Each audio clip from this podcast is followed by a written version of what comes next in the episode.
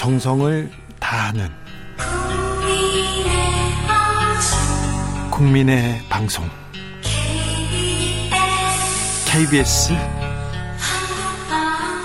주진우 라이브 그냥 그렇다고요.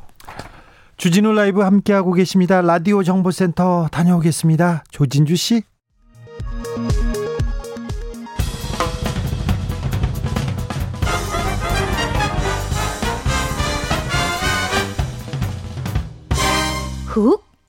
인터뷰 모두를 위한 모두를 향한 모두의 궁금증 흑 인터뷰. 코로나 확진자가 1200명 나오더니 오늘은 1300명대입니다. 매일 최다 확진자 기록을 쓰고 있는데요. 4차 대유행 결국 현실로 다가왔습니다. 정신 바짝 차리고 이 파도 슬기롭게 넘어가야 할 텐데요. 방역 당국은 다음 주 월요일부터 수도권 거리두기 최고수인 4단계로 격상하기로 했습니다. 4단계로 가면 뭐가 달라지는지 좀 살펴보겠습니다. 보건복지부 대변인이시죠? 손영래 중앙사고수습본부 사회전략반장. 어서 오세요. 안녕하십니까? 예, 안녕하십니까. 아, 반장님 신규 확진자가 역대 최다를 기록했습니다. 현재 상황 어떻게 보고 계십니까? 예, 말씀하신 대로 이제 수도권을 중심으로 어, 네 번째 대유행이 좀 본격화되고 있는 단계로 생각하고 있습니다. 예. 예, 이렇게 급증하게 된 원인을 어- 뭘로 보고 계세요? 결국엔 그 어, 사회적 접촉이 많았다고 많, 많아서 이제 생긴 문제라고 보여지는데요. 네. 어, 이제 예방 접종이 고령층을 중심으로 지금 전개되면서 60대 이상 고령층의 환자 발생은 증가하지 않고 있습니다. 네. 이 반면에 이제 청장년층의 환자는 어, 많이 유행이 증가하고 있는데 이 증가되는 패턴을 보고 있으면 특정한 어떤 시설이라든지 어떤 큰 집단들이 있는 게 아니고 네. 일상생활 여러 영역에서 작은 소모임이나 혹은 우연히 그냥 접촉한 경우에서 나타나는 작은 접촉 감염들이 굉장히 많습니다. 백신 접종이 좀 늘었어요. 그 늘었는데 그 사람들이 좀 해이해졌다고 보- 봐야 되는 건가요? 뭐 그 원인에는 아마 여러 가지가 작용했을 거라고 지금 보고 있는 중입니다.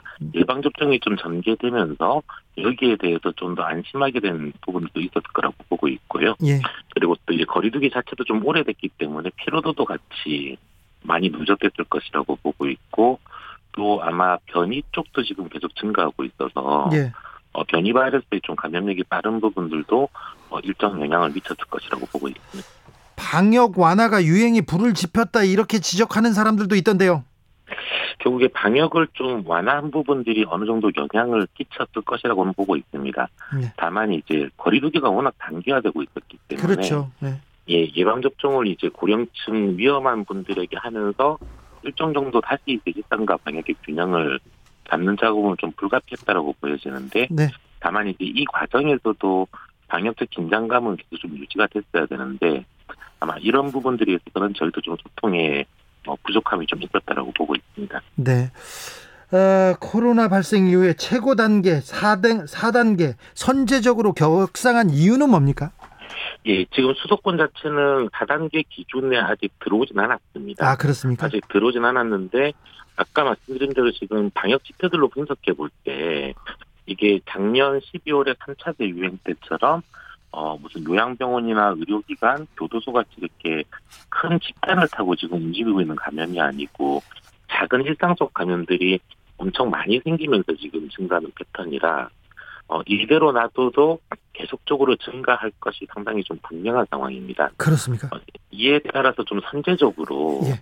어, 최고 단계인 4단계를 2주간 집중적으로 좀 전개해서 계속 증가하고 있는 이 증가 양상을 좀 꺾을 꺾는 게 무엇보다 중요하다고 판단해서 이 4단계 조치가 취해지게 됐습니다. 반장님 이대로 두면 는다고 했는데 반장님이 예. 솔직히 몇 명까지 나올 것이라고 이렇게 예상하고 계십니까?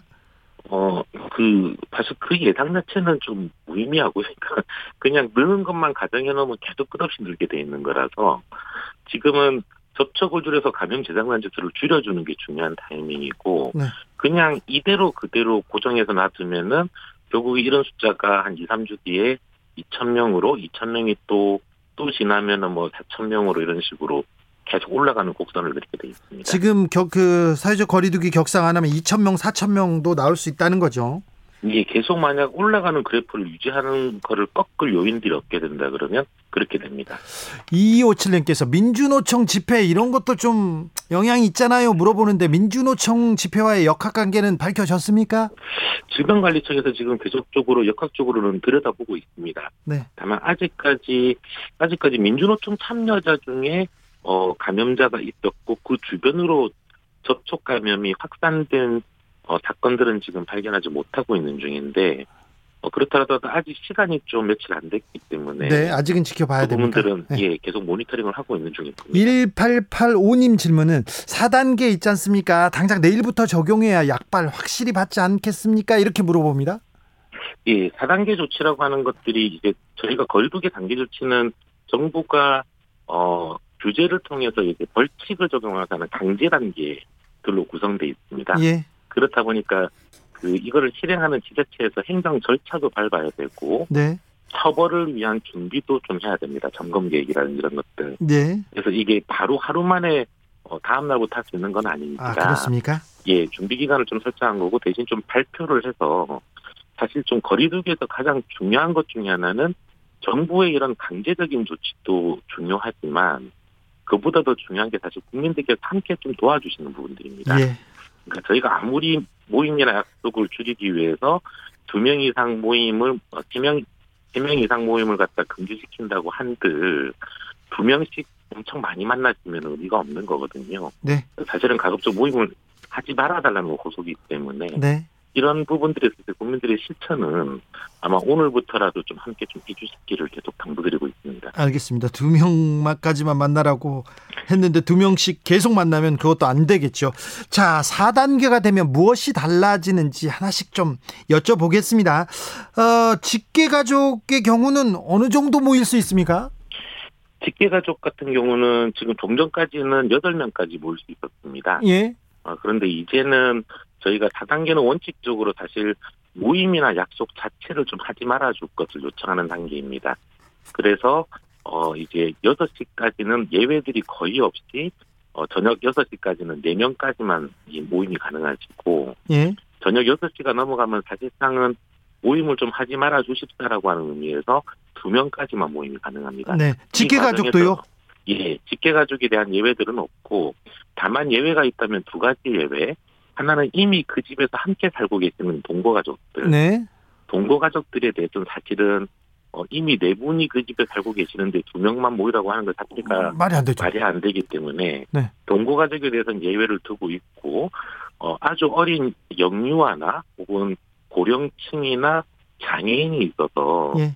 돌봄에 대한 인력들이 좀 필요할 때, 그렇죠. 이것을 돌보는 인력들이 필요할 때, 네. 그 인력들은 예외로 간주해 드립니다. 아이고, 알겠습니다. 이런 예외 말고는 예. 원칙적으로 그게 직계 가족이 됐건 뭐가 됐건 예외를 거의 인정 안 하는 쪽으로 지금 가고 있습니다. 알겠습니다. 2320님께서 분식집 운영합니다. 아이들 포함해서 가족은 식사 가능한 거죠. 가족들은 가능합니다. 직계 가족도 예외 없이 4단계에서는 같은 주소에 함께 살고 있는 가족만 가능하다는 거죠. 예, 그렇습니다. 예. 직계 가족은 이제 이해했습니다. 자, 어, 백신 접종자들은 인센티브 인센티브 적용하지 않는다고 하는데 백신 접종자들도 그럼 똑같이 마스크 써야 되는 겁니까? 예, 어, 4단계 지역에 대해서는 백신 인센티브들이 다 중단된다고 이해하시면 될 것 같습니다. 아, 네. 일단 이제 많이들 상징적으로 알고 계시는 인센티브 중에 하나가 각종 모임이나 인원 제한을 카운트할 때 예외적으로 해주는 부분들. 네. 예를 들면 뭐 4인까지 모일 수 있다 그럴 때 접종 완료자는 이 4명까지의 간주가 안 돼서 뭐 3명이 더 들어가건 7명이 더 들어가건 접종만 받으시면 다 허용됐던 그런 예외들 같은 게 다 적용을 안 하게 됩니다. 네. 아무래도 모임을 하지 말아 주십시오라고 호소를 하고 있는데 웬만하면 모임하지 말아라. 네. 예, 접종했다는 이유로 모일 수 있게 하는 것 자체가 서로 충돌을 하기 때문에 네.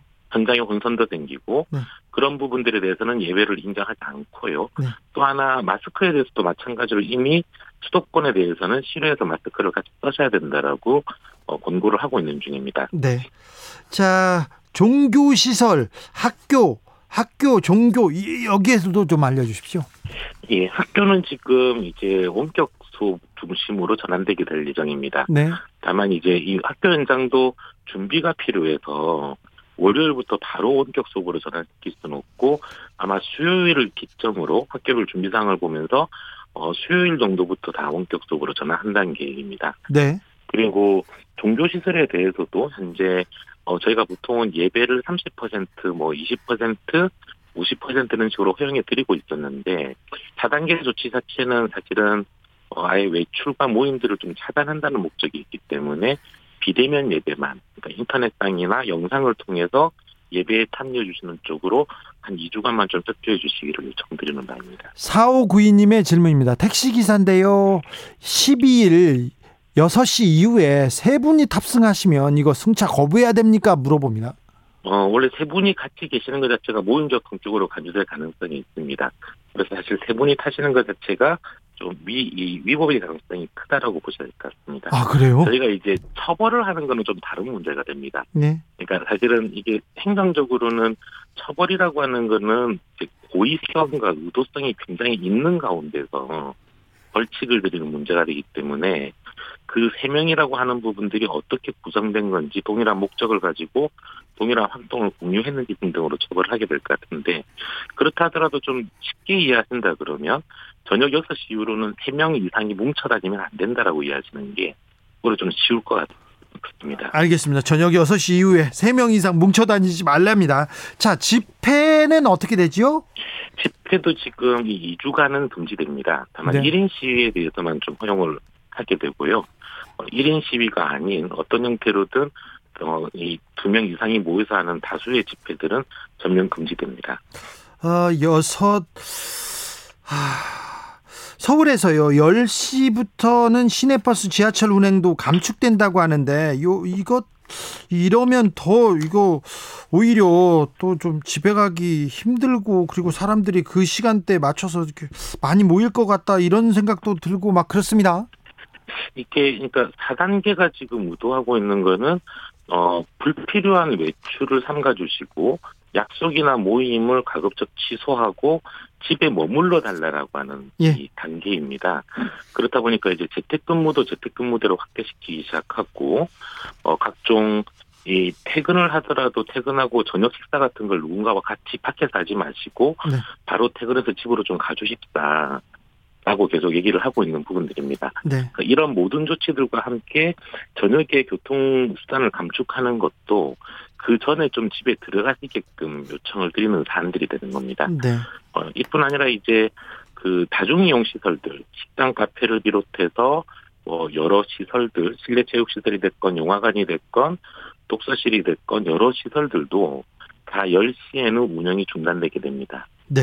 그래서 가급적 좀 지금 부탁드릴 부분들은 어 출퇴근이 어쩔 수 없을 건데 출퇴근조차도 기업 부분에는 재택근무를 좀 늘어나가라고 요청드리고 있고 출퇴근 하시는 분들도 퇴근 때 집으로 그냥 바로 들어가셔서 한 2주간은 좀 집에 계속 머물러 달라고 이 부탁을 드리는 부분입니다. 이 코로나 확진자가 계속 늘고 있는데 그런데 사망자는 늘지 않고 있고요. 그 다음에 중증 환자도 잘 관리하고 있는 것 같습니다. 예, 그렇습니다. 아까 말씀드린 것처럼 저희가 60대 이상에 대해서는 1차 예방접종이 끝난 상태라서 어 사실은 코로나 환자의 사망자의 대부분은 60대 이상 고령층에서 발생합니다. 그런데 지금 어 환자 발생 자체가 60대 이상, 60대 이상의 고령층의 환자들은 증가하지 않고 있는 상태입니다. 예. 오히려 50대 이하의 청, 청장년층에서 지금 환자들이 증가하고 있는 양상이라 지금 중환자의 숫자나 혹은 이제 사망하시는 분들의 숫자는 증가하지 않고 어, 예전과 거의 동일하게 지금 유지되고 있는 상태입니다. 자, 수도권 거리두기 4단계는 2, 주간 유지됩니다. 12일부터.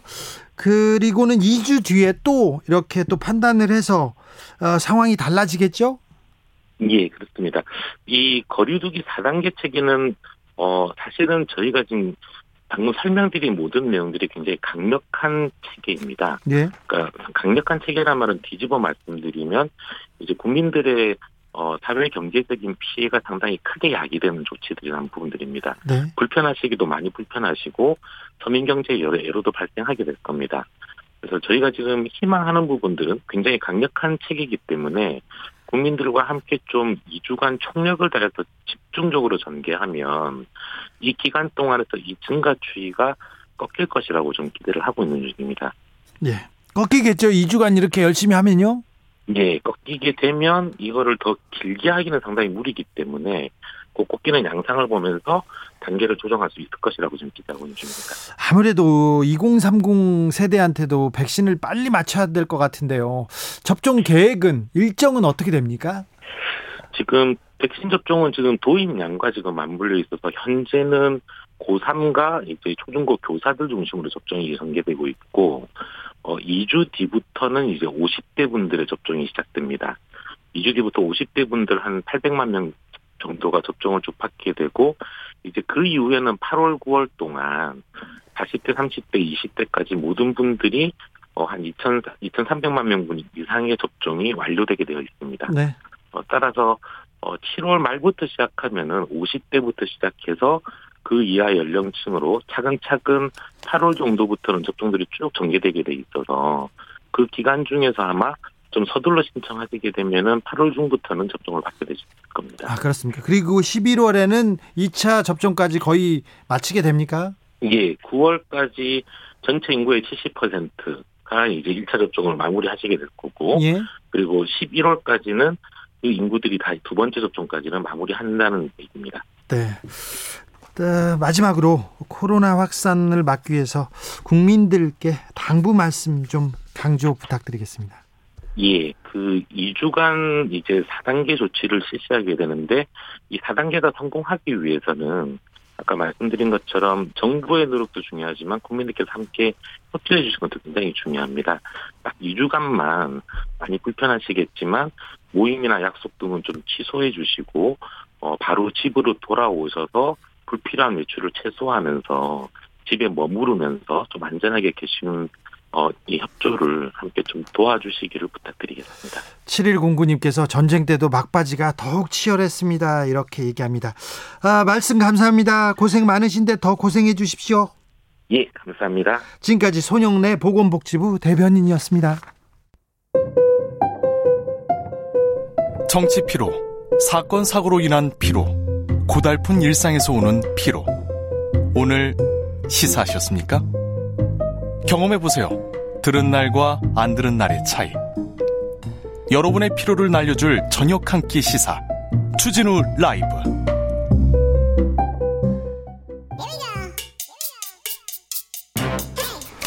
뉴스를 향한 진지한 고민 기자들의 수다 라이브 기자실을 찾은 오늘의 기자는 탐구하는 기자입니다. 미디어 오늘 정철훈 기자 어서 오세요. 안녕하세요. 한 주간 어떻게 보내셨어요? 어제 좀 의미 있는 변화가 좀 있어가지고요. 네. 네, 서울 정부청사 갔다 왔는데요. 네. 어, 문화체육관광부가 ABC 협회에 대해서 이 부수공사 결과를 이제 정책적으로 활용하지 않겠다 어제 발표를 했거든요. 사실상 퇴출 아닙니까? 네, 사망 선고를 받았다 이렇게 보시면 될 것 같은데요. 네. 제가 이거를 거의 열심히 취재했죠. 9년 가까이 썼는데 9년 가까이 써가지고 성과를 낸 겁니까? 어, 드, 드디어 뭔가 고생 많으셨어요. 이런 날이 오는구나 싶어서 네. 좀 감회가 좀 고생 많았어요. 예, 그 어제 이 ABC협회 사무검사 조치 권고사항 이행 점검 결과 및 향후 정부 광고제도 개편 계획안에서 이런 얘기가 나왔는데 네. 지금까지는 그러니까 신문사에서 우리 유료 부스가 얼마입니다 이렇게 부스 보고를 하면 이 ABC협회에서 표본 지국을 정해서 이제 공사원이 가서 이제 조사를 하는 거죠. 근데 조사가 정확하지도 좀 않았대요. 네, 그 모든 과정 전반에서 불투명한 업무 처리를 이제 문체부가 확인을 해서 네. 6월 30일까지 이 17건의 이 제도 개선 권고안을 해결해라, 권고안을 받아들여라, 이행해라 이렇게 어, 요청을 했는데 이행이 안 됐습니다. 네. 이행이 안 돼서 이행이 안 되면 정책적 활용 중단할 수밖에 없다 이렇게 예고를 했었는데 어, 결국 이제 예고대로 중단을 하게 됐고요. 어 그래서 앞으로 어떻게 되느냐? 네. 어, 일단 뭐 당연히 정책적 활용이 중단이 되면 정부 광고를 집행하는 기준에서 제외가 됩니다. 네. 그리고 어, 언론 보조금 지원 기준에서도 제외가 되고요. 또 이제 정부가 이 ABC 협회 안정적 운영을 위해 지원했던 공적 자금 45억 원도 환수를 하게 됩니다. 네. 어, 지금까지 그리고 이제 지역 신문 발전 기금 지원 조건이기도 했습니다. 했습니다. 이 ABC 부스 공사 결과가 네. 많은 것들이 좀 바뀔 것 같고 어, 이 같은 결정에 따라서 정부 광고법도 신속하게 좀 개정이 될 것으로 보입니다. 네. 그리고 정부가 이제 어제 공식적으로 어, 신뢰하지 않는다라고 밝힌 ABC 협회 부수공사 결과는 이제 사회적 어, 영향력을 상실했다 이렇게 보시면 됩니다. 예. 이제 ABC 협회를 대체해서 좀 방안을 만들어야 될 거 아닙니까? 네, 그게 이제 어제 관심사였는데 앞으로는 이제 그 인쇄 매체 정보 광고를 집행할 때 이 부수를 대체할 핵심 지표로 이 전 국민을 대상으로 한 구독자 조사를 추진을 하고요. 또 언론중재위원회 직권 조정 건수 그리고 자율 심의기구 심의 결과 등 이 언론의 사회적 책임 관련 자료를 활용하겠다 이렇게 문체부가 밝혔습니다. 이 구독자 조사 같은 경우는 어, 우리가 이제 라디오 같은 경우도 청취율 조사를 하잖아요. 네. 뭐 최근에 뭘 들었습니까? 뭐 네. 아, 주진우 라이브를 열심히 듣고 있습니다. 이렇게 답을 하면 이게 청취율이 반영이 되는 건데 이 구독자 조사도 마찬가지입니다. 이 어, 지난 일주일 동안 뭘 어떤 신문을 열심히 봤냐, 이 열독률 그리고 구독률 이런 것들을 이 대면 조사를 통해서 이제 어, 확인을 하는 겁니다. 그렇죠. 이렇게 하면 됩니다. 그리고 협회를 만들어서 그 많은 세금을 여기다 쓸 필요 없어요. 이렇게 여론조사하면 되죠. 여론조사 네, 기관에 뭐 맡겨서요. 일종의 여론조사일 텐데 네. 청취율 조사는 전화로 하는 건데 이건 이제 대면 조사로 하는 거고요. 예. 전국에 있는 5만 명을 대상으로 이제 열독률, 구독률 대면 조사를 통해 어, 지표를 만들 예정입니다. 그리고 사회적 책임 관련 지표도 좀 주목이 되는데 이 언론중재위원회에서 직권 조정으로 정정보도 결정을 하거나 또 신문윤리위원회에서 이, 이 보도는 좀 문제가 있었다 이렇게 심의 결과를 내놓, 내놓는데 이런 것들을 이 정부 광고 그 집행 지표로 활용을 하겠다는 겁니다. 네. 그러니까 이제, 자, 네. 아시겠지만 이 직권 조정이라는 게 어, 중재할 필요도 없이 뭔가 사안이 명확한 기사 네. 그런 것들이거든요. 네. 그러니까 이거는 어, 중재에 갔을 때 양쪽의 합의에 의해서 나오는 정정 보도랑은 다른 겁니다. 그러니까 중재를 가면 이 중재부장 포함해서 중재위원이 다섯 분이 계세요. 네. 근데 중재부장은 부장판사거든요. 이 중재부에서 아 이거는 문제가 명확하니까 중재할 것도 없다. 그냥 직권 조정할 테니까 정정보도 해라. 네. 이런 것들을 이제 카운팅을 해서 어 핵심 지표로 정부 광고 집행 기준으로 반영을 하겠다는 거여서 앞으로는 좀 언론이 오보를 많이 내거나 좀 왜곡 보도를 많이 내면 그만큼 이 정부 광고에 영향을 받을 수 있다 집행에 아, 언론 중, 본맥락으로 언론 중재위원회도 조금 개혁할 부분이 많은데요. 정홍주님께서 왜 이제서야 이런 조치가 이루어졌을까요? 이 문제를 해결하는데 왜 9년이나 걸렸습니까? 일단은 그 사회적인 그 여론이 여기까지 올라오기가 좀 어려웠던 측면이 있는 것 같은데요. 그렇죠. 좀 지역적인 문제라고 해서 관심을 갖지 않으니까 힘을 받지 못했죠. 그리고 이 시- 언론의 문제이거든요. 네. 언론의 문제는 언론이 잘 언급하지 않습니다. 절대 안 합니다. 네, 네. 절대 안 합니다. 2153님, 정 기자님 정말 고생 많으셨습니다. 얘기합니다. 네. 뭐 몇몇 의원들도 고생했는데요. 정 철훈 기자 그리고 미디어 오늘에서 매- 매우 고생했습니다. 8169님께서 정철훈 기자님 더위 드셨나 봅니다. 목소리 힘이 없어요. 삼계탕 좀 드시고 하셨어요. 더 열심히 취재 부탁드립니다. 정철훈 기자가 목소리에 힘이 있었던 적을 제가 본 적이 없어요. 사실은 아니 사적으로 얘기할 때는 또 힘도 있는데. 네, 노력, 네, 좀 힘을 좀 내겠습니다. 네, ABC 협회 이거 잘 개혁되고 그랬으니까 힘을 낼 만합니다. 네, 다음으로 다음으로 어떤 뉴스? 아, 네, 이거 좀 언급을 하고 싶은 게 언급하지 있는데 마세요. 네. 네. 다음 이야기로요. 네, 정철훈 기자 고생하셨어요. 네, 알겠습니다. 정치인들이 고생했다고 얘기하는데 제가 정치인들보다는 정철훈 기자가 더 고생한 것 같아서 그냥 언급하지 말고 가자고 합니다. 어떤 어떤 네, 뉴스 만나볼까요? 국회에서 그 징벌적 손해배상제 가 반영이 된 언론중재법 개정안이 지금 뜨거운 자, 감자인데요. 민주당에서 언론 개혁을 하겠다고 지금 기차가 달려가고 있습니다. 예, 지난 6일에 국회 문, 문화체육관광위원회 법안 심사 소위에서 이 손해액의 최대 다섯 배 배상이 가능한 징벌 배상 포함된 언론중재법 개정안을 민주당이 상정을 했는데요. 네. 빠르면 오늘 23일 본회의 통과 가능성이 있다고 합니다. 야당은 반대하고 있습니다. 예, 야당도 반대를 하고 있는데 언론 노조에서도 지금 강행 처리를 중지하라 이러면서 반대 입장입니다. 뭐라고 합니까? 예, 이 언론 노조는 민주당의 이 개정안을 두고 이 고의 중과실의 추정이라는 조항을 신설해서 이 원고의 입증 책임을 완화하고 있고 이 면책 규정은 아예 피고가 될 언- 언론의 입증 책임을 지도록 하고 있다 이렇게 비판을 하면서 이 무차별적 소송 남발을 부추겨서 언론 자유가 침해될 수 있다 이런 우려를 하고 있습니다. 무차별적 소송 남발까지는 아닐 텐데요. 그 진행자께서 이제 무차별적 소송을 많이 당해보셨잖아요. 네, 저는 많이 당했죠. 이 개정안에 대해 어떻게 생각하십니까? 이 개정안에. 저는 네. 징벌적 손해배상 제도는 찬성하는 편입니다. 음. 제가 소송은 기자 중에 제일 많이 그렇죠. 받아보고요. 예. 소송가액으로는 제가 몸값이 최- 그렇죠. 네, 예. 최고지 않습니까? 네. 그런데 저는 징벌적 손해배상제 찬성합니다. 근데 이제 어떤 대기업이나 또는 네. 뭐 굉장히 유명한 정치인들이 그 기사를 못 쓰게 하려고 최대 다섯 배까지 이렇게 배상액을 기사를 못 쓰게 하려고 소송을 남용해 왔어요. 지금껏 그렇죠. 지금껏 남용해 왔어요. 저도 그렇죠. 계속 당했었습니다. 근데 이 징벌배상제가 도입이 되면 이런 그 입막음용 봉쇄 소송이 더 많아질 거다 이런 게 이제 언론 노조의 우려인데요. 이미 이렇게 그 대기업 그리고 센 정치인들은 이 소송에 소송을 하면서 이 음. 소송을 하면서 저 그 언론을 많이 괴롭혔습니다. 충분히. 그런데 음. 더 세질 거다. 그렇게 생각하지 않습니다. 예. 어, 언론 노조는 이제 저널리즘의 원칙에 충실하지 않은 보도로 발생한 시민 피해는 몇 배라도 손해배상을 할 수 있지만 네, 네, 민주당 여기. 예, 민주당 개정안은 여전히 수기를 거쳐야 될 부분이 많다면서 속도전을 중단하라고 요구를 했는데요. 네. 지금 뭐 방송기자 연합회장의 경우도 어, 징벌적 손배제가 미국에서 실시되고 있지만 가짜 뉴스가 판을 친다 이러면서 이게 어떤 어, 만능 그 만병통치약이 아니다 이런 우려를 하고 있고요. 네. 한국 기자협회장의 경우는 이 민주당이 국민 감정에 기대 모든 기자들을 적으로 돌리며 지지율을 올리려는 의도가 깔려 있다 이렇게 주장하기도 했습니다. 한국 기자협회장의 지적 저는 동의하지 않습니다. 네. 동의하지 않습니다. 도울 김용옥 선생도 징벌적 손해배상에 찬성했는데요. 민주당이 국민 감정에 기대서 모든 기자들을 적으로 돌리고 있다고요. 그렇게 생각하십니까, 정청래? 아, 기자들 입장에서는 이렇게 볼 수 있다고 보는데요. 저도 이제 징벌배상이 필요하다는 입장이긴 한데, 네.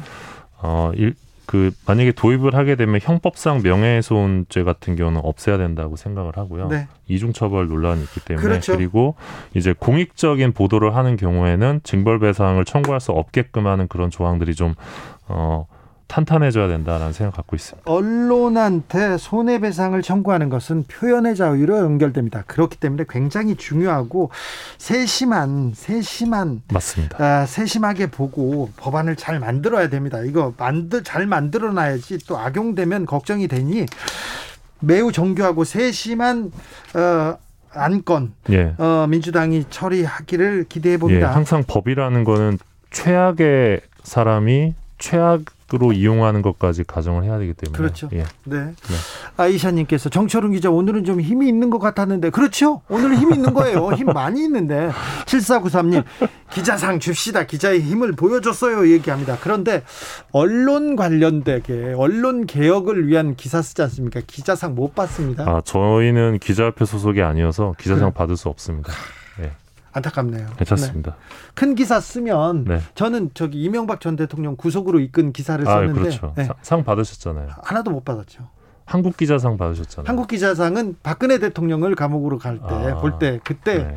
그걸로 한국 기자상을 받았고요. 이명박 대통령 관련된 기사를 지금껏 썼는데 한 번도 상을 못 받았습니다. 아, 자, 7 5702님께서 정철훈 기자 ABC 신문 발행 부스 허위 공시와 싸워온 영웅적인 기자입니다. 태극 무공훈장 줘야 됩니다. 이건 좀 너무하시네요. 약간 놀리는 것 같기도 아무튼 예, 고, 예. 고맙습니다. 네, 예. 놀리는 거예요. 국가대표님께서 미국에서 제도가 있었는데 가짜 뉴스가 판을 치는데 이 제도가 없는 우리나라는 어떻 겠습니까? 얘기합니다. 우리나라에서 지금 가짜 뉴스 그리고 너무 좀 제목을 가지고 장난치는 거 그리고 자극적인 뉴스 너무 많이 나오지 않습니까? 그래서 언론 개혁으로는 가야 되는데 아무튼 징벌적 손해배상 제도가 만들어진다면 굉장히 정교해야 됩니다. 네, 피해자를 양산하면 안 되니까요.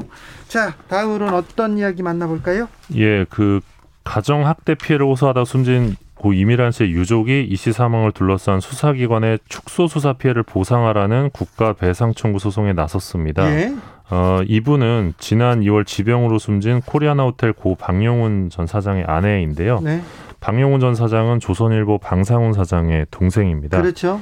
어, 유족이 지난달 29일에 정부를 상대로 위자료 5억 5천만 원을 청구하는 국가배상 청구 소장을 접수를 했는데요. 네. 어, 요진 이렇습니다. 이미란 씨가 사망 후에 이뤄졌던 경찰, 검찰의 사건 은폐와 축소 기소에 대한 법적 책임을 묻겠다. 이게 요지입니다. 그렇죠. 이미란 씨가 사망했는데 경찰이 이 사망 사건에 대해서 수사를 잘 안 했거든요. 자세하게 수사를 안 했다고 유족들이 계속 주장했거든요. 네. 그러니까 국가가 니네가 수사를 국가가 수사를 제대로 안 했으니 이거 배상하라 이렇게 지금 소송을 냈습니다. 자, 이, 어떤 일이 있었는지 잊어버린 분들이 많아요. 예, 그래서 좀 다시 끔찍, 한번 끔찍한 짚어주세요. 사건이었는데요. 네. 어, 이미란 씨가 2016년 9월에 유서를 남기고 한강에 투신을 했습니다. 네. 어, 몇 달 전부터 이제 남편인 박용호 전 사장으로부터 학대를 당했고 이 자녀들에게도 폭언을 부추겼다고 알려져 있는데요. 그렇죠. 사망 4개월 전부터는 지하실에 감금되어서 지낸 것으로 알려져 있고 어, 박용훈 전 사장 일가는 이, 이미란 씨의 시신이 발견되고 바로 다음 날 이 시신을 화장해 버렸습니다. 잘 보세요. 학대를 당하다가 목숨을 끊었어요. 학대를 한 사람들에 대한 조사가 있었어야 될 거 아닙니까? 이 왜 이분이 이런 결정을 한 거에 대한 수사가 네. 있었어야 되는데 수사가 잘 안 됐다는 게 유족들의 주장입니다. 예, 그래서 이제 이 씨의 자녀 두 명을 유족들이 이제 자살 교사 및 폭력행위 처벌법상 공동 존속감금, 공동 존속상해 혐의 등으로 고소를 했는데 네. 일단 경찰이 공동 존속상해 혐의만 기소 의견으로 넘겼고 서울중앙지검에서는 이것도 이제 불기소 처분을 하고 적용 혐의를 아예 강요죄로 바꿔서 기소를 하게 됩니다. 자, 경찰이 수사해서 검찰로 넘겼는데 검찰이 이것도 안 하고 지금 그 강요죄만 예. 자녀를 기소했어요. 예, 근데 강요죄는 이게 법정형이 징역 5년 이하고 공동 존속상의 법정형은 징역 15년 이하거든요. 네. 그러니까 약간 예, 내려간 거고. 사람이 죽었습니다. 그런데 네. 이건 너무 약한 거 아니냐. 유족들은 예. 그때도 반발했어요. 그때 이제 뭐 피멍이 든 사진 네. 존재했고 상해 진단서도 있었고 여러 가지가 인정될 수 있는 상황이었는데 불기소 처분했고 강요죄로 기소한 거는 명백히 사건을 축소한 것이다. 이게 이제 유족의 입장입니다. 그렇죠. 네. 아, 이렇게 멍든 사진 그리고 그때 이렇게 학대 당했다 이런 주장을 했는데 수사가 안 됐었거든요. 예, 맞습니다. 또 다른 사건도 있는데요. 그 사망 이후에 이제 박용훈 전 사장하고 그 이 방 씨의 아들이 네. 어, 이 씨, 이미란 씨 어머니 집을 찾아와서 현관문을 부순 사건이 있습니다. 네, 돌로 막 내리쳤잖아요. 예, 돌로도 내리치고 그 얼음 도끼라고 도끼. 예, 도끼도 갖고 와서 막 이제 위협적인 행동을 보이기도 했는데 이게 CCTV에도 다 찍혔습니다. 네. 그래서 유족이 어, 이두 사람을 주거 침입과 재물 손괴 혐의로 신고를 했는데 검찰이 이 박용훈 전 사장에게는 무혐의를 주- 내렸고요. 장남에게는 이 주거침입 혐의만 인정해서 기소 유예 처분을 했습니다. 근데 그, 그 행위가 CCTV에 고스란히 찍혔어요. 네, 네, 맞습니다. 그래서 그런데 네, 그래서 유족은 CCTV가 명백한데 경찰과 검찰이 고의로 축소 수사를 한 거 아니냐 이런 입장입니다. 주장할 수 있겠네요. 네. 그래서 이제 안팎에서는 이게 그 조선일보 사장의 동생과 관련된 문제였잖아요. 네. 그래서 뭔가 조선일보 눈치를 보면서 수사를 좀 축소한 거 아니냐 이런 의혹이 좀 있었습니다. 그렇죠. 예전에 장자연 씨 사건에 있을 때 경찰이 얼마나 조선일보 눈치를 봤습니까? 얼마나 눈치를 봤어요. 그런데 이 사망 사건에서도 수사를 하나도 안 했어요. 왜 조선일보 사주는 우리 검찰권이 경찰권이 미치지 않았을까 이렇게 생각할 수밖에 없는데 이 문제가 다시 법정으로 갔네요. 네. 저희가 이 문제는 계속 지켜봐야겠습니다. 예. 지켜보고 계속 보도해드리겠습니다. 기자들의 수다 지금까지 탐구하는 기자였습니다. 미디어 오늘 정철훈 기자 함께했습니다. 감사합니다. 고맙습니다. 교통 정보 알아볼까요, 임초희 씨?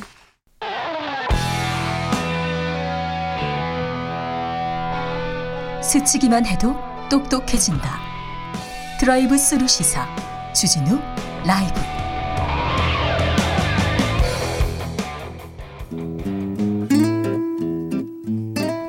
현실에 불이 꺼지고 영화의 막이 오릅니다. 영화보다 더 영화 같은 현실. 오늘의 시사 시작합니다. 라이너의 시사회. 영화 전문 유튜버 라이너 어서 오세요. 네, 안녕하세요. 잘 지내셨어요? 네, 잘 지냈습니다. 요즘 어떤 영화 재밌게 보셨어요? 어, 최근에는 뭐 요즘 영화계가 가장 화제가 돼 있는 네. 블랙 위도우 네. 재밌게 봤습니다. 아 그렇습니까? 네. 아, 재밌습니까? 근데 네. 뭐 재미있더라고요. 네. 또 네. 다른 영화는요?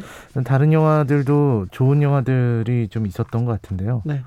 좀 기억에 남는 작품들은 발신제한도 좀 중반 이후가 좀 안 좋았지만 네. 괜찮은 영화라는 생각이 들었습니다. 알겠습니다. 자 오늘 어떤 이야기 해볼까요? 네, 최근에 윤석열 전 총장, 총장이 대권 행보를 하시면서 네. 관심이 가고 있는데요. 네. 저는 윤석열 총장을 보면서 이 사람을 지지하고 지지, 않, 지지 않고를 떠나서 참 비범한 삶을 사시는 분이구나. 네. 보통 사람이 상상하기 어려운 그런 행보를 하시는 분인 것 같다. 이런 그렇죠. 생각이 들었습니다. 네. 지금 방송 보면은 연일 뭐 온갖 보도들이 나오고 있고 뭐 엑스파일 얘기도 나오고 그런 걸 보다 보면은 저는 일반 유권자로서 좀 씁쓸해지는 것 같더라고요. 예. 제가 윤석열 전- 총장에 대해서 알고 있는 거라고는 예전에 박근혜 전 대통령 네. 국정농단 그 특검팀의 주요 인물로 세상에 널리 알려진 걸로 알고 있었는데요. 네. 그래서 저는 윤석열이라는 이름에서 검사를 빼놓을 수는 없고 당연히 이분은 검사로 생각을 해야 된다는 생각이 들었습니다. 검사 네 지금 검사 윤석열이 지금 정치인 윤석열이 됐는데 옛날에 검사 윤석열 네 그렇습니다. 그래서 참 검찰이라는 게 되게 영화에서도 많이 나오는 굉장히 말도 많고 탈도 많은 그런 조직인 것 같은데요. 네. 그래서 윤석열 전 총장 그리고 검찰 이런 걸 관통하는 영화가 한편 있습니다. 바로 정지영 감독의 블랙머니 라는 작품입니다. 블랙머니는 정지영 감독이 론스타 사건을 가지고 만든 영화였죠? 네, 맞습니다. 그 블랙머니가 정지영 감독이 되게 오랜만에 연출한 영화예요. 이 영화 덕분에 현역 최고령 감독이다라는 말을 듣기도 했는데요. 아 그래요? 예, 정지영 감독은 잘 아시겠지만 이제 90년대 초반에 남부군이라는 영화, 네. 하얀 전쟁이라든지 뭐까 이런 영화들을 많이 냈고요. 부러진 화살. 예, 부러진 화살, 남영동 1985 이런 작품들을 내서 사회 고발 영화를 많이 만들었던 그런 감독이기도 합니다. 최근에는 그랬죠? 네.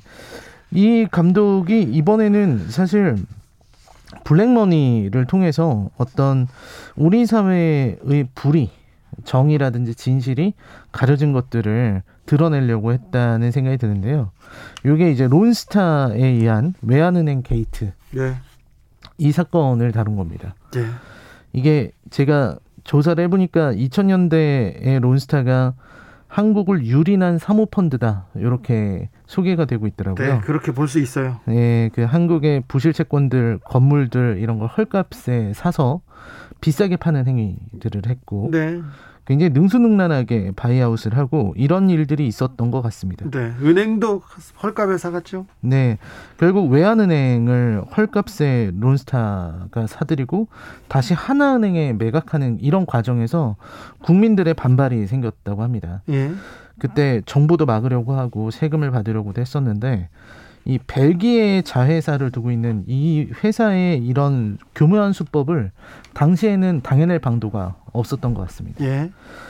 그래서 그 해먹을 만큼 해먹고 론스타는 떠났고요. 예. 그 이후로 우리 정부에다가 ISD로 지금 소송하고 있어요. 예, 소송까지 걸었다고 하더라고요. 네. 그래서 이런 이야기가 담겨 있는 작품이 블랙머니입니다. 아무튼 우리 세금을 쭉쭉 빨아먹고 도망갔습니다. 론스타가 네, 그 진실을 다루고 있는 거죠. 줄거리 속에 여- 영화의 줄거리 속으로 걸어 들어가 보겠습니다. 네, 사실 이 블랙머니는 그렇게 어려운 이야기는 아닙니다. 이게 경제 얘기인 것 같아서 어려울 것 같지만 듣다 보면은 좀 쉽게 따라갈 수 있는 이야기인데요. 예. 주인공이 이제 양민혁 검사라고 막프로라는 별명을 갖고 있어요. 예.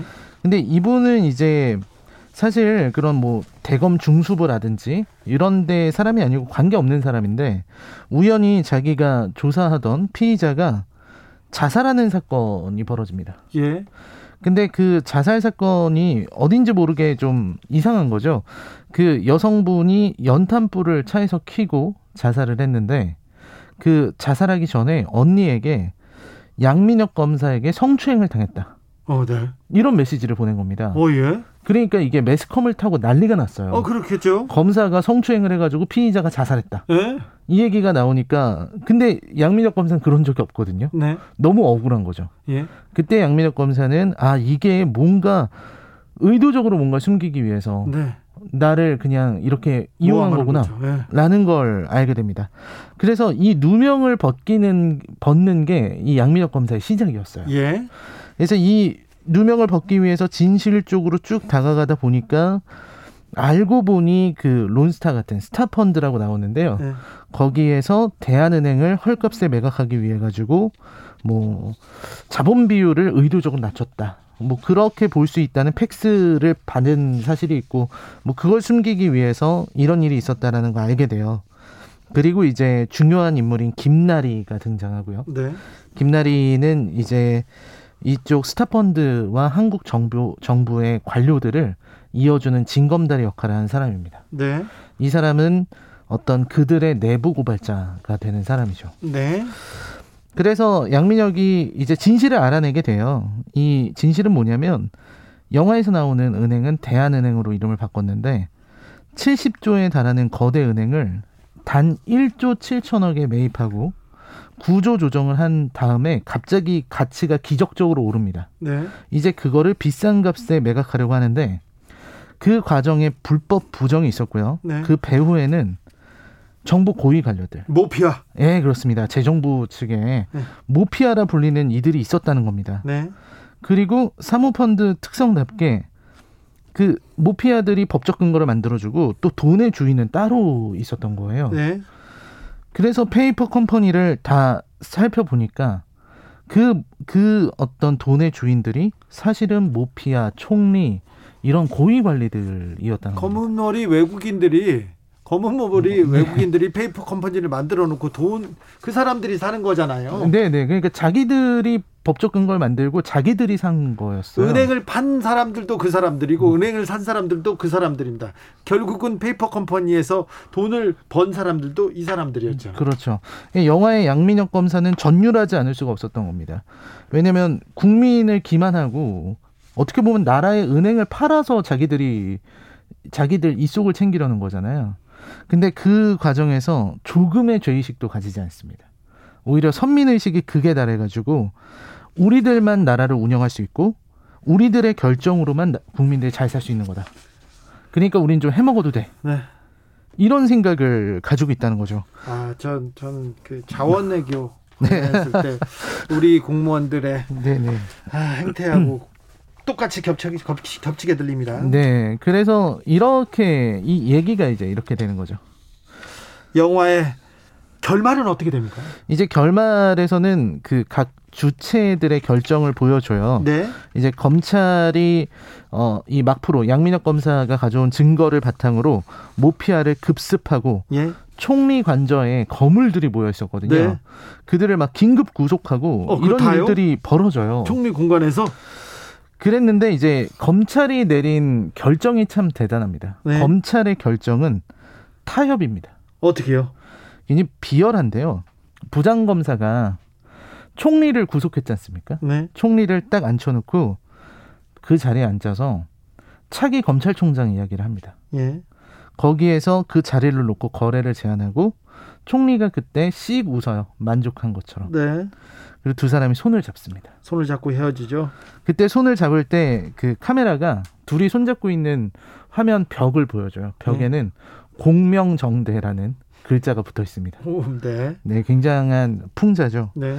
그 다음에 이제 그 내부 고발자였던 김나리 역시 최후의 순간에는 스타펀드와 총리의 손을 들어줍니다. 네. 그래서 대한은행은 단순 매각이다라는 결정을 내리고 그들의 편을 들어서 그들과 잡은 권력의 손을 놓지 않았습니다. 네. 유일하게 영화 엔딩에서 양민혁 검사만 마지막까지 진실을 알리려고 하는데요. 이거는 영화를 통해서 확인해 주시는 게 좋겠습니다. 어, 7221님께서 이 영화하고 윤석열 검사가 어떤 연관성이 있습니까? 사실 뭐 이 영화의 그 주인공인 양민혁 검사의 모티프가 윤석열 전 총장이지 않냐 이런 얘기도 나오고 있고요. 네. 그리고 무엇보다 제가 이거를 선택한 이유는 어떤 검사, 검찰들의 그 좀 진면목이랄까요? 네. 저는 이걸 보면서 검찰을 물론 검찰이 현실은 좀 다르겠지만 이 영화를 통해서 검찰의 본질이 어떤 부분인가라는 걸 생각해봤습니다. 수사하는 검사 있고 또 그걸 또 바꿔먹는 바꿔먹고 출세하는 검사가 있고 또 검사의 본질 참 라인은 이 영화 보면서 어떤 부분이 들어오던가요? 사실 이게 검찰이 이런 모습이 나와요. 영화에서는 이 어떤 수사를 이제 론스타 수사를 했던 거잖아요. 근데 이 중수부가 거대한 권력 권력이 그 개입을 하면 수사를 못 합니다. 예. 수사를 못 하고 그냥 넘어가려고 해요. 예. 그러다가 어떤 의지를 가진 검찰총장이 부임하니까 이제 그 아래에서 일치 단결해서 갑자기 정의로운 일을 하기 시작합니다. 네. 갑자기 수사를 하고 이렇게 되는데 그러니까 권력자들은 검찰총장을 흔들어요. 예. 이 여기서부터는 레이스가 시작돼요. 예. 검찰총장이 버티고 있는 동안에 검사들이 어떻게든 진실을 밝혀내야 되는 겁니다. 예. 그런데 검찰총장의 그 온갖 비리가 터지면서 이 검찰총장이 딱 그 그만두게 됐을 때 사임하게 됐을 때 네. 부장 검사는 바로 권력과 손을 잡죠. 아, 그 바로 바로 바로 그 자리에서 변신하죠. 그 자리에서 변신합니다. 네. 그 전까지는 양민혁 검사가 정말 천군만마를 얻은 것 같았어요. 예. 중수부의 동료들이 예. 자기를 막 도와주고 함께 정의를 행하는 줄 알았지만 정작 총리를 잡아놓고 나서는 차기 검찰총장 얘기를 네. 하면서 옷을 딱 갈아입는 거죠. 돌변합니까 검사들이? 바로 돌변하면서 철저하게 권력의 하인이 됩니다. 네.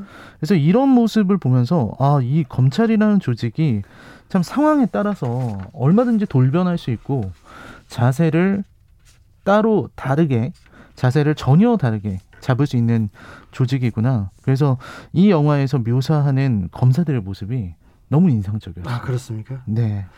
저기 부당거래 주양 검사만큼 인상적이었습니까? 아, 그것보다도 여기는 조금 더 노골적으로 네. 주양 검사는 사실 네. 개인의 비리잖아요. 네.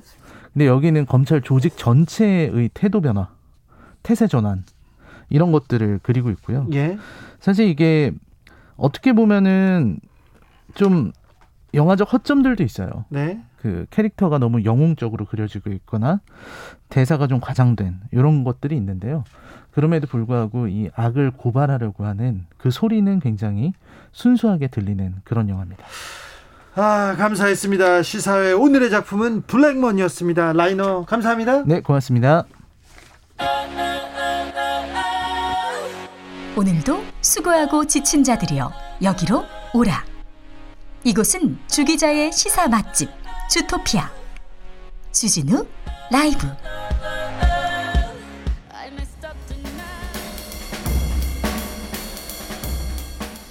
느낌 가는 대로 그냥 고른 뉴스 여의도 주필.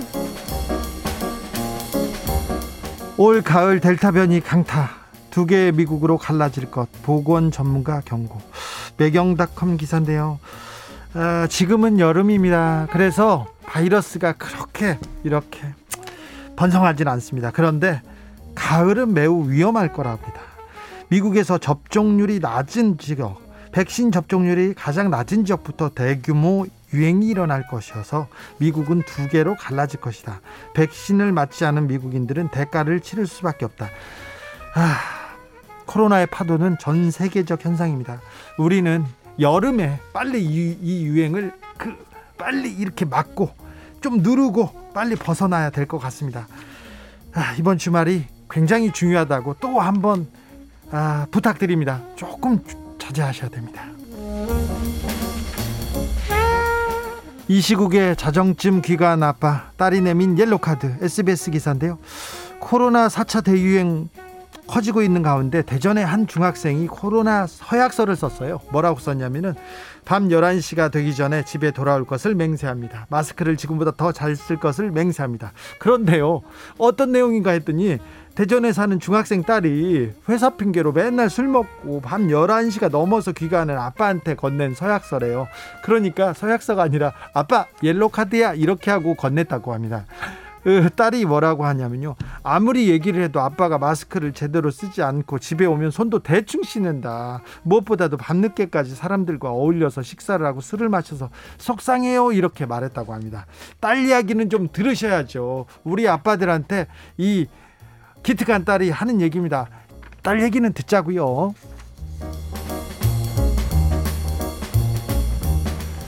대선 주자들의 집사람 표현 문제 없습니까? 경향신문 기사인데요.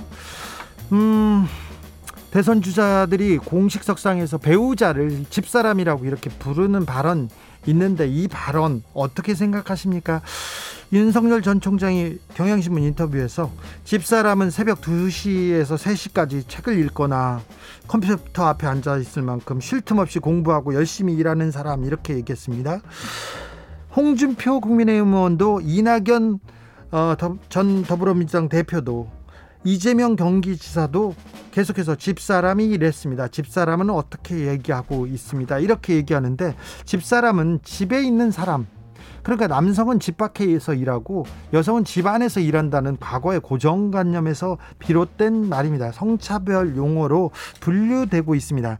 자기 아내를 겸손하게 낮춰 부르는 말이다. 이렇게 규정하기도 하지만 국립국어원에서 차별적이고 차별적이고 비객관적인 언어다. 그래서 개선해야 된다면서 어, 다른 얘기를 합니다. 자, 집사람은 양성 불평등 관련된 표현입니다. 그러니까 배우자로 바꿔 부르도록 이렇게 했다고 합니다. 집에 있는 사람, 네, 약간 아, 우리가 좀 고쳐야 되지 않을까 이런 생각해 봅니다. 배우자로 이렇게 부르시고 부인이라는 단어도 나쁘지 않다고 합니다. 그러니까 생각해 보자고요. 신해철이 부른 아내에게 바치는 노래 들으면서 금요일 주진우 라이브 마무리하겠습니다. 한창성님이 아빠도 힘들다 애기야 이렇게 얘기합니다. 네 알죠 아빠 힘들죠. 본방 사주, 사수 인증 퀴즈 주진우 라이브에서 내고 있는데 오늘의 정답은 3번 박시영과 최영일이었습니다. 햄버거 세트 받으실 분들 주진우 라이브 홈페이지에 올려놓을 테니까 받아가세요. 꼭 받아가십시오. 오늘 못 받으신 분들 내일 또 도전해 주십시오. 자, 저는 내일 오후 5시 5분 주진우 라이브 스페셜로 돌아오겠습니다. 지금까지 주진우였습니다.